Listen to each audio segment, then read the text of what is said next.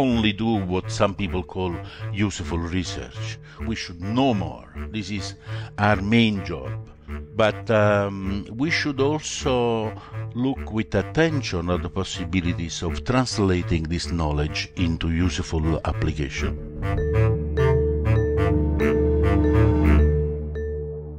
Two years after finishing medical school in 1972, Roberto Di Lauro moved to the U.S. for a postdoc at the National Cancer Institute. There, Di Lauro began a career in molecular biology that went from studying gene regulation in bacteria to understanding regulatory networks in mammalian organogenesis. Along the way, he was a group leader at the EMBL, a professor at the University of Naples Federico II, served as president of the Stazione Zoologica Anton Dohrn, and was even at one time posted to the Italian embassy in London. Roberto Di has been an EMBO member since 1992. He's currently retired from research, but still works in science evaluation as a member of the National Committee for Evaluation of Research in Italy. We talked about molecular biology, the challenges of evaluating and funding different types of research, and the occasional uses of having a minister's cell phone number. Welcome to the EMBO podcast. I have a degree in medicine. I've never seen a patient in my life because uh, on the fourth year medical school, well, some friends say that was good for the patients. uh, but uh, I uh, entered uh, a research laboratory at the uh, fourth year medical school and I never left the lab. My main interest has been molecular biology since I started. Um, I, I, at the beginning I worked on gene expression in bacteria, uh, and then I worked on cell type specific gene expression using as a model the thyroid cell, and um, and then from uh, our finding moved us to work on medical genetics because we discovered genes that were involved in uh, congenital defects of thyroid function and uh, and uh, we also studied in mouse models the um, development of the thyroid because the genes we found that were involved in in cell type specific gene expression were also involved in uh, in the organogenesis of the thyroid gland. So the last part of my career was devoted to study organogenesis. And as I said, um, now I have um, shut down my lab and I've dedicated myself to science evaluation, and that's what I'm doing now. Uh, in this uh, national committee, and this this fourth year uh, transition from from medicine into the lab, was it in in the nature of an epiphany, or did you know from from the beginning that you were interested in, in scientific research rather than medicine? Uh, that's a good question. I actually um, went into medicine because you know you have at one point to decide what to do when you grow up. And when i was in high school my uh, uh, science teacher and i still remember it made a comment on these scientists that were trying to cure diseases like cancer and uh, and so on. And so that so that then that was the uh, comment that tipped my interest in in medicine. But from the beginning, I was really interested in um, in uh, research. And uh, in the first year medical school, I read a book on um, the new discoveries of um, the genetic code. You know, I am I am not so young, the, the, discovery of the genetic code, and uh, that attracted my my attention immediately. So I started to read book outside of those that were required for uh, medical studies, and I fell in love with uh, DNA, RNA. Uh, genes, how genes are expressed and how they function, and I never left that interest.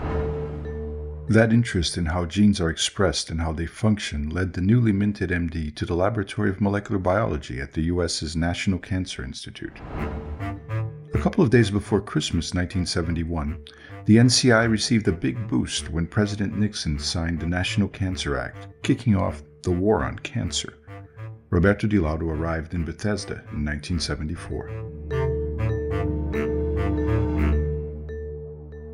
As I said, I graduated in medicine, but after two two years after graduation, I uh, obtained a postdoctoral fellowship at the NIH, and that's where for four years I studied gene expression in bacteria. I was working on the regulation of the galactose operon in E. coli. Toward the end, this was the period in when restriction enzymes and genetic engineering was starting.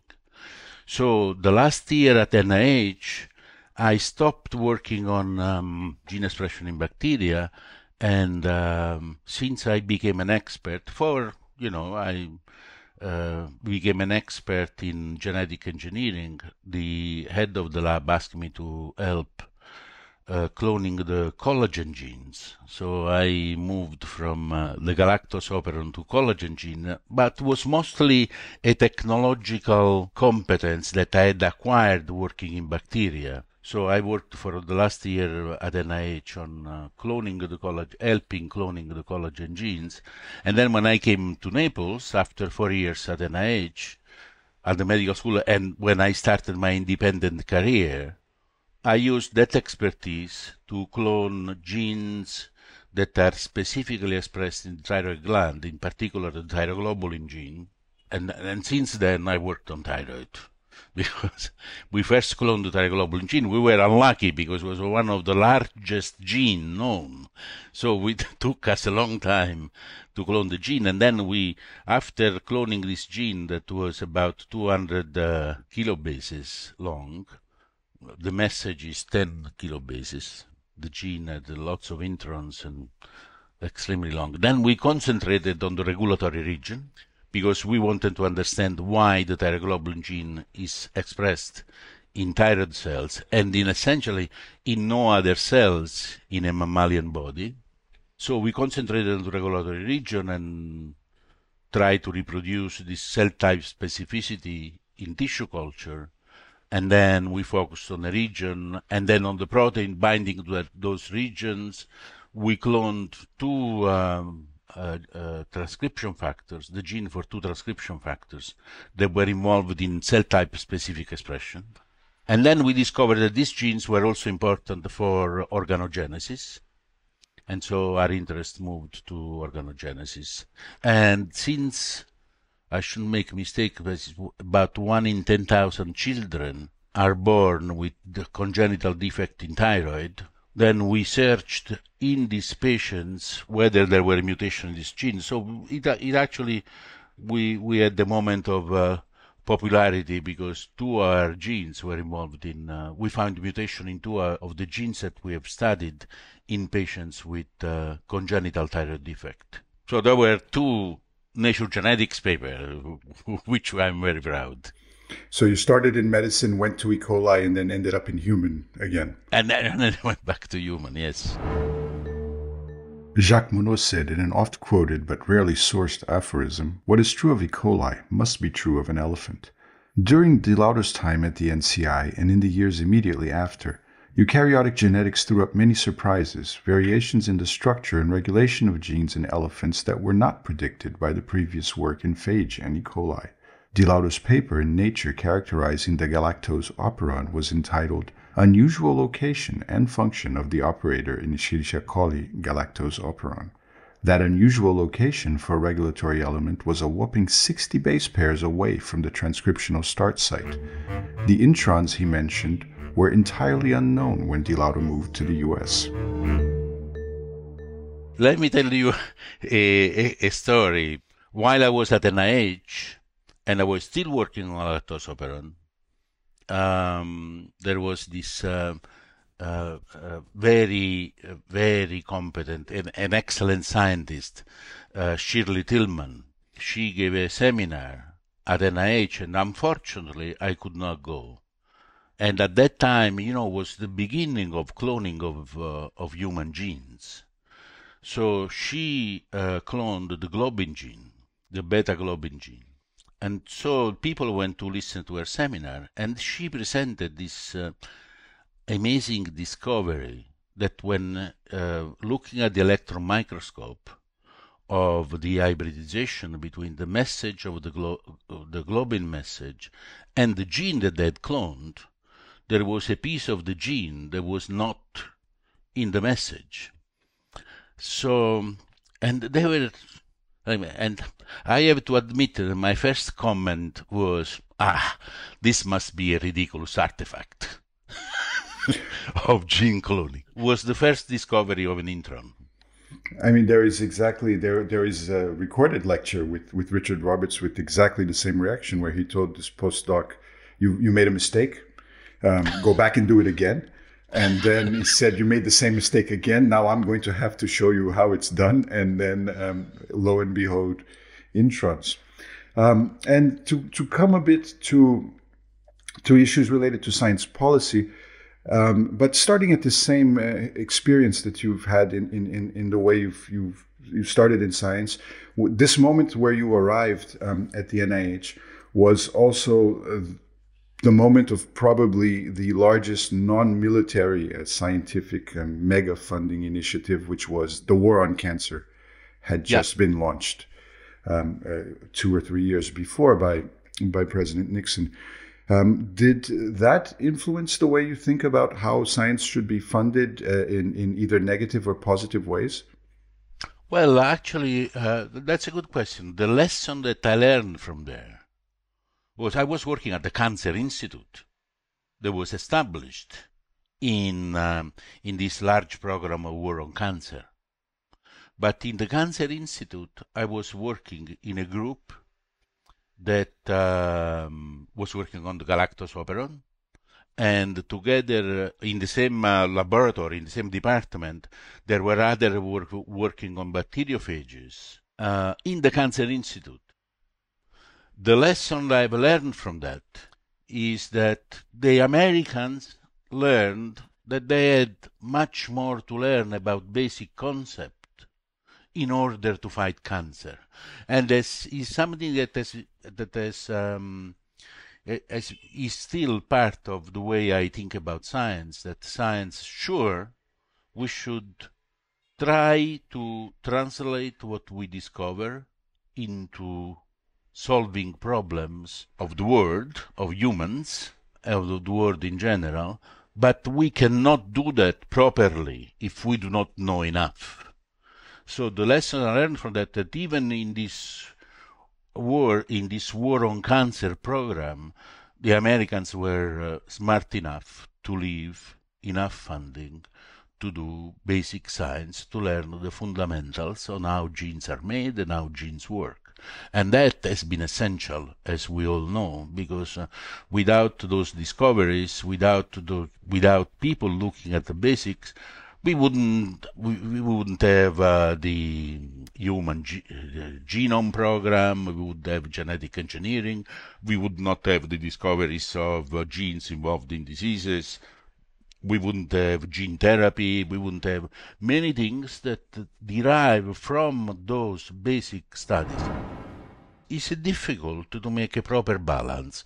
I have been a, strong uh, defender of basic research However, now I think that sometimes we are a little bit snobbish about applied research. We should uh, we should teach people that uh, it is important to translate knowledge in something useful. We should not only do what some people call useful research. We should and we should know more. This is our main job. But um, we should also look with attention at the possibilities of translating this knowledge into useful application. And there was, there is actually a program that is done. I heard once a conference at the Royal Society in the period I was in London as science attaché. And this extraordinary person, who at that time was president of the Royal Society, Paul Nurse, talked about this in a meeting. Now I don't remember what was the subject of that meeting. Was a Japanese UK, Japan UK meeting on applied research. And the, also Paul, Paul Nurse is a strong uh, supporter of basic research, but he said we should work in building bridges between knowledge and application. And for example, the Royal Society has a fantastic program that uh, I have been trying to launch also in Italy, but have not been successful up to now. The program is the Royal Society gives fellowship. They are called the University Research Fellowship to scientists on the basis of their creativity, innovation, ideas, nothing to do with application. They reward people that uh, bring new contribution to knowledge of nature.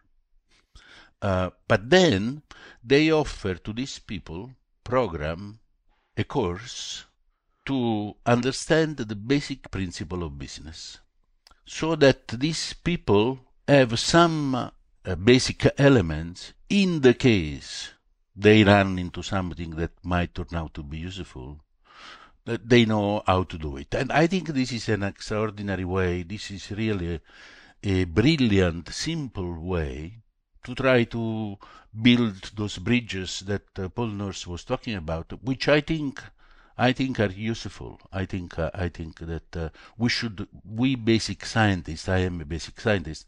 Um, should not be snobbish about it. We should not disregard it. Well, and I, I think there's also one selfish aspect, if that's the right word, from the scientific point of view, which is so. For example, I, I I, I, teach a lot of um, MD, PhD um, kind of settings, and there is a there's also a literal translation in the other way that is not talked about enough, which is the clinic and the real world is also often the source of things that become very interesting basic science. And so this isolation uh, Absolutely. also so we going before molecular biology we have DNA because you know Frederick Griffith was interested in, in the epidemiology of of, of, of, of bacterial pneumonia, and it was an entirely practical problem that became a scientific problem. And right. this this is spread out through agriculture, through medicine. The the, the real world is also a, a great source of very good science. So it really is translation. You're right. It's both ways there should yeah and on this communication i think there is still much work to do I'm I'm very interested in this period where you were scientific attaché because you know from the movies we usually think the attaché is the spy, um, but the, so the cultural attaché is always the uh, one with the umbrella with ricin out poisoning Bulgarian dissidents or something. What what does a scientific attaché actually do in there? For example, what did you do in the London embassy? Yeah, the role of the scientific attaché is to promote a connection uh, in the scientific and technological world between the country in which you are and your home country, Italy. So uh, my my role was to promote connection between uh, UK science and um, and Italy. It has been uh, a fantastic period of my life, I have to say. Uh, also helped me to, you know, to and it's, it's difficult for scientists to leave what they're doing. So they retire and then they suffer and they go back. They still go to the lab, and no one wants them because because they occupy a space, and other people want that space. At any rate, so that helped me to say, all right, now I change job. I finished being a scientist. I go work for diplomacy. So apart from this personal comment, it was a fantastic four years. I only did that for four years. So I had to assist the ambassador every time he had to deal with something that was somehow related to science. So I had to prepare for him uh, inf- info but I also have met more people because while a scientist tends to be focused on his own problem, in that period I had to be completely unfocused because I had to cover everything from uh, nuclear fission to climate change um, which put me. I learned a lot. I, I have uh, uh, met more people in that period that I met in my entire my previous scientific career. Um, talking about lots of things, so it was nice to cover so many things. My major accomplishment and my um, strategy was to use, since there are lots of Italians working in UK, so I used those Italians to connect to all institutions in UK.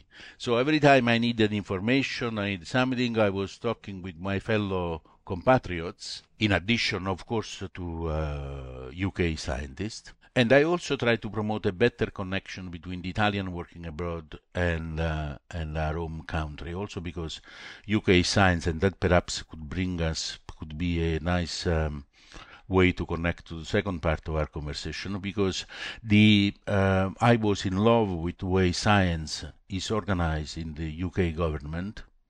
I learned how science there is organized, how evaluation science is organized, how the distribution of funds is organized. Nothing is perfect, but uh, that was so much better what we do here. So um, I tried to um, uh, to send a message to, uh, toward Italy on uh, how things should be done. I was I was very much impressed, for example, by the fact that uh, in UK there is a science expert in every department of the government. There is a scientific advisor in every, so that uh, the decisions, perhaps they do not depend always on the scientific expert, but at least they try to use what is known, hard science, for the political decisions. According to the EMBO Facts and Figures feature for the country, there are 1.8 million people in Italy involved in the life sciences. Italian R&D spending amounts to about 1.5% of its gross domestic product. Italy has 116 EMBO members. Professor Di Lauro and some of his fellow Italian EMBO members recently led a successful effort to lobby for changes in the Italian science funding system. Funding of science in Italy is done with uh, programs that are very much like the uh, program of the European Commission, where the funding is done to large networks. And there is one, one, one important reason to do this is to reduce the burden of uh, evaluation. Because if you fund large networks, then you can fund 20 people with one evaluation rather than evaluate 20 people that apply individually. So actually this starts from EMBO because a group of us, of Italian EMBO members, we asked Italian EMBO members whether we should get ourselves organized to, to, have an impact on how science was run in Italy. And um, so we had an election. We are not organized as an association. It's sort of a steering committee. We had an election among Italian EMBO members, which, which are hundred something, now I don't remember. We had an election to uh, establish this um, steering committee of five members, and I was elected among the five. So with uh, with these colleagues, we got together and said, well, if we want to have an impact, what should we do? So we decided to focus, and we identified as an important objective to try to uh, reach was to establish an individual fund, funding for individual scientists, which was not present. We, well, we elaborated a small document where we touched also on other points, how the evaluation should be done, and the fact that the funding should be regular, there should be at least a call once a year, which were not, was not the case, not even for the funding of large groups. So we wrote this document, said in Italy this is missing, there is in all other countries um, of uh, the Western world at least, the most advanced countries in, in the world. And we sent this document to the minister. And the minister was uh, gracious enough to ask us to go and talk with her. And uh, so we gave her this document and uh, she said that she was thinking about it. Now, how much was our meeting with the minister and the presentation of this document instrumental for the launching of this program, which is called FIS, F-I-S, Fund for Italian Science, Funding for Italian Science, which is a program to fund individual scientists. I, th- I think, I don't know, we like to think that we had, we made at least a dent or a contribution for the program to be launched. this program did not exist before, and this goes to the credit of the present minister, which unfortunately is going to leave government because, as you know, there are elections in Italy, and the government uh, is um, out of business.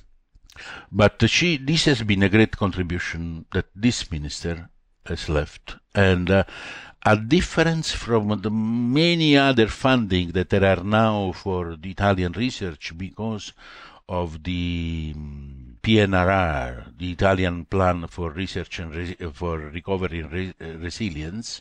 This money that she put on this program is not a lot. It's 50 million euros for the first year, but will go to 150 million euros for the next year.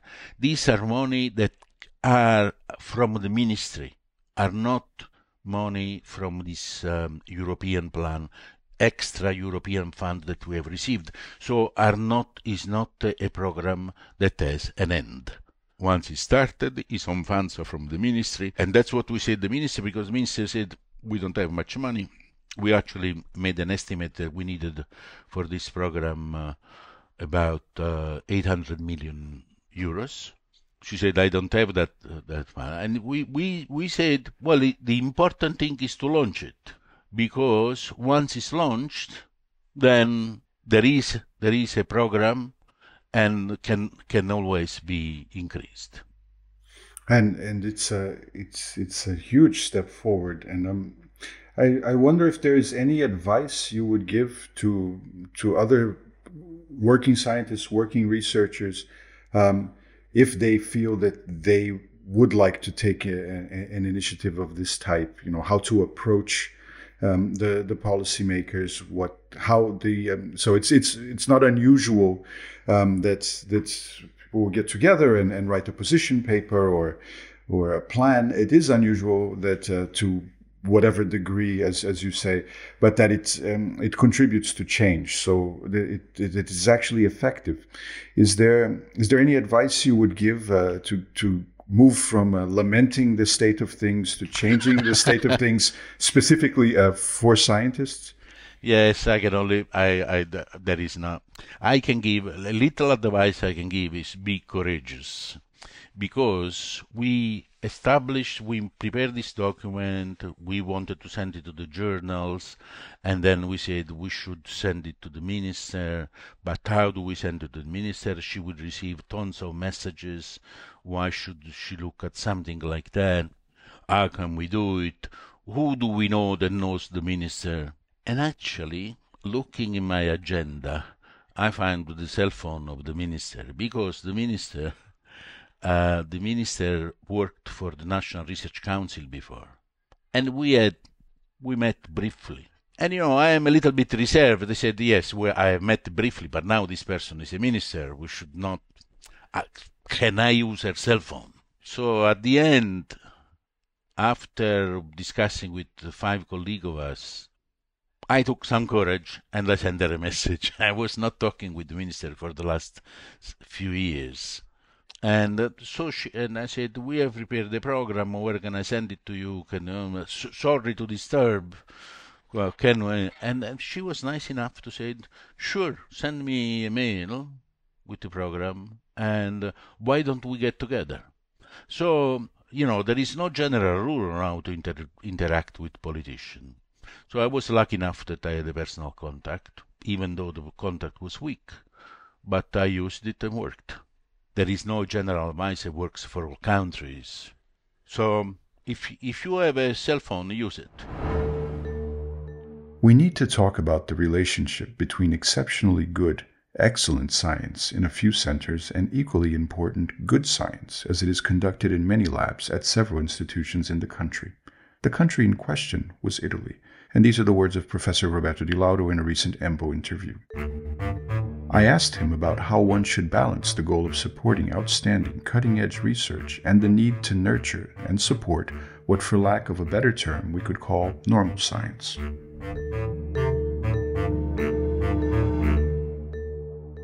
Tough question.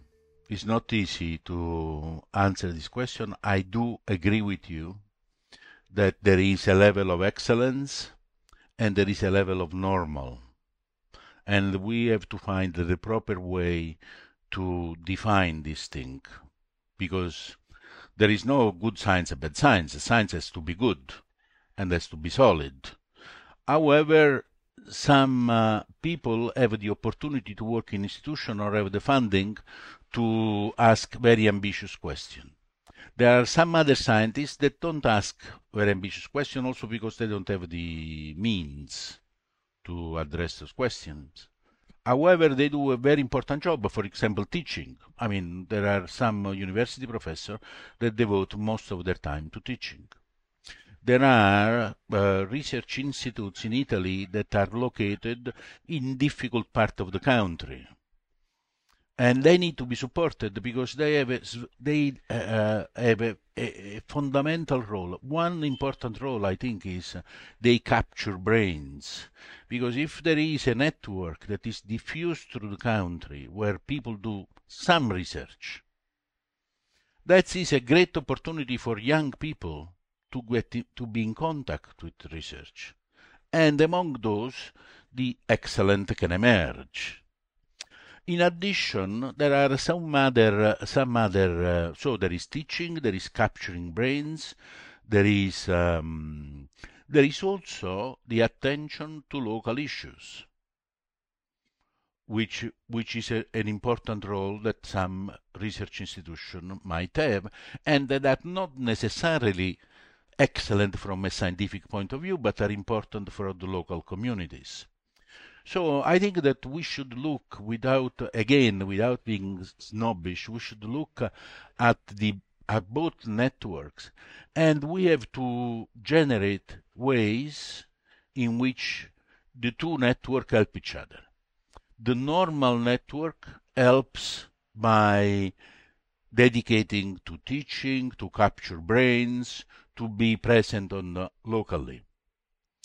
The uh, but they help the excellent networks because they provide those brains to the excellent networks.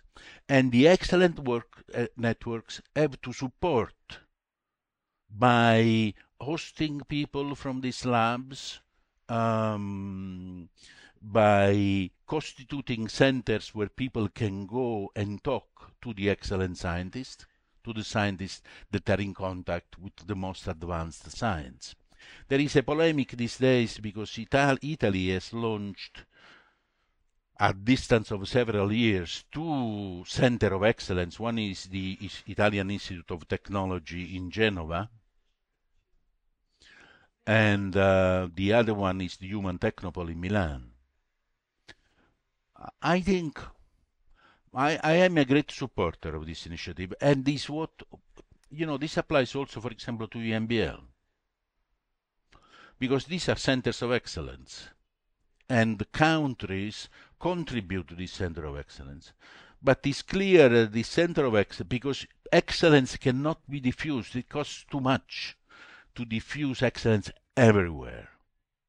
So one has to uh, uh, be in peace with the idea that there are excellence is costly, and can be concentrated only in few places, but these few places need to establish contact with the normal net network that have, I have other mean. So, but to go back to your question, which was more um, insidious, uh, should one put aside some money for the normal network where one should not be excellent? I think yes.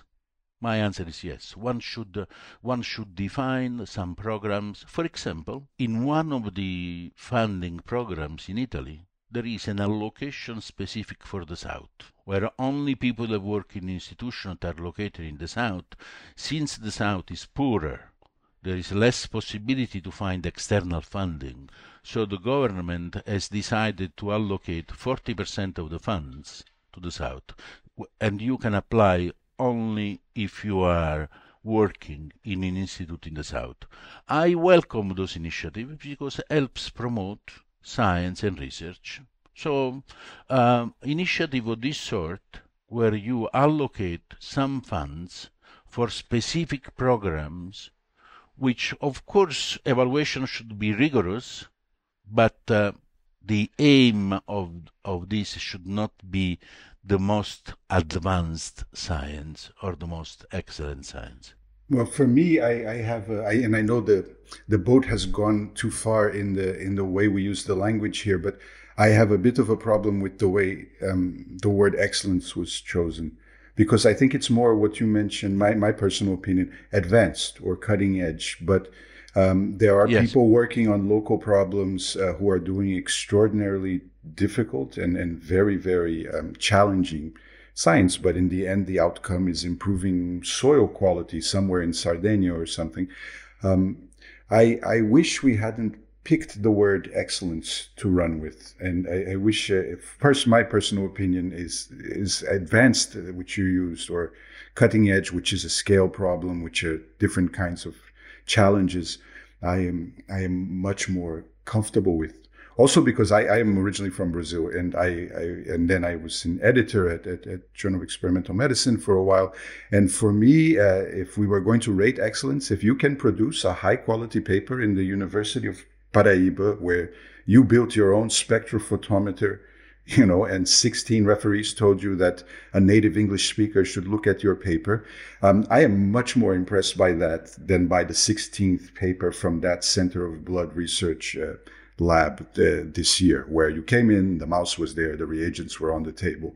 So I, I, I, I and but this is the way the world is. But I, I think the word excellence loads into this assumptions about the quality of, of the work, which which uh, so I, the idea of normal, of course, comes from this kind of Kuhnian yeah. uh, view of science, and and it's it, and I think in that case it's more apt is the things that we know how to do, but they are hard. They are very hard day to day problems. Um, some, uh, we all know outstanding people who stayed in their regional institutions because they thought that was important.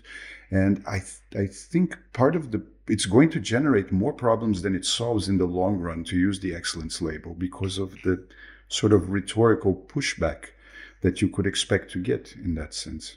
So I agree with you, and I think that we should. Uh, so advanced is better than excellent. Yes, uh, I agree with that. Uh, we should also find a different word from normal. Yes. Because people don't like normal. Absolutely. I am not normal. What do you mean? Absolutely.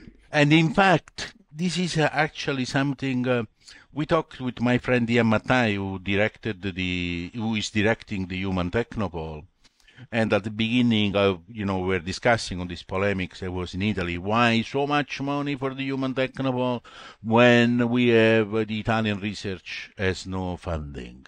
I disliked that argument because I think advanced center help everybody. And to have an advanced center like the EMBL in Europe, Human Technopole, like some universities in UK, like the Howard Institutes in uh, in the United States, and so on, is important because there is a place where knowledge, expertise, machines, advanced machines are concentrated, and if people from the other network, which we don't like to use the word normal, want to have access to, at least they know where to go. They have somebody to talk to. They have uh, a place where to get advice. So this relation between the center, advanced center, and the basic research infrastructure and academic infrastructure in every country and in Europe is an issue on which perhaps the EMBL or EMBO perhaps should make uh, a position paper.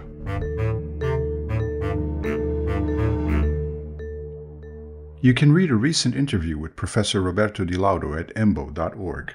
It's in our Focus on Italy feature, a part of a new collection of EMBO member state profiles, which so far includes Finland, Estonia, Turkey, Poland, Greece, and Denmark. Each focus feature includes interviews, fact sheets, and a summary of EMBO activities in the country. Thank you for listening to the EMBO podcast.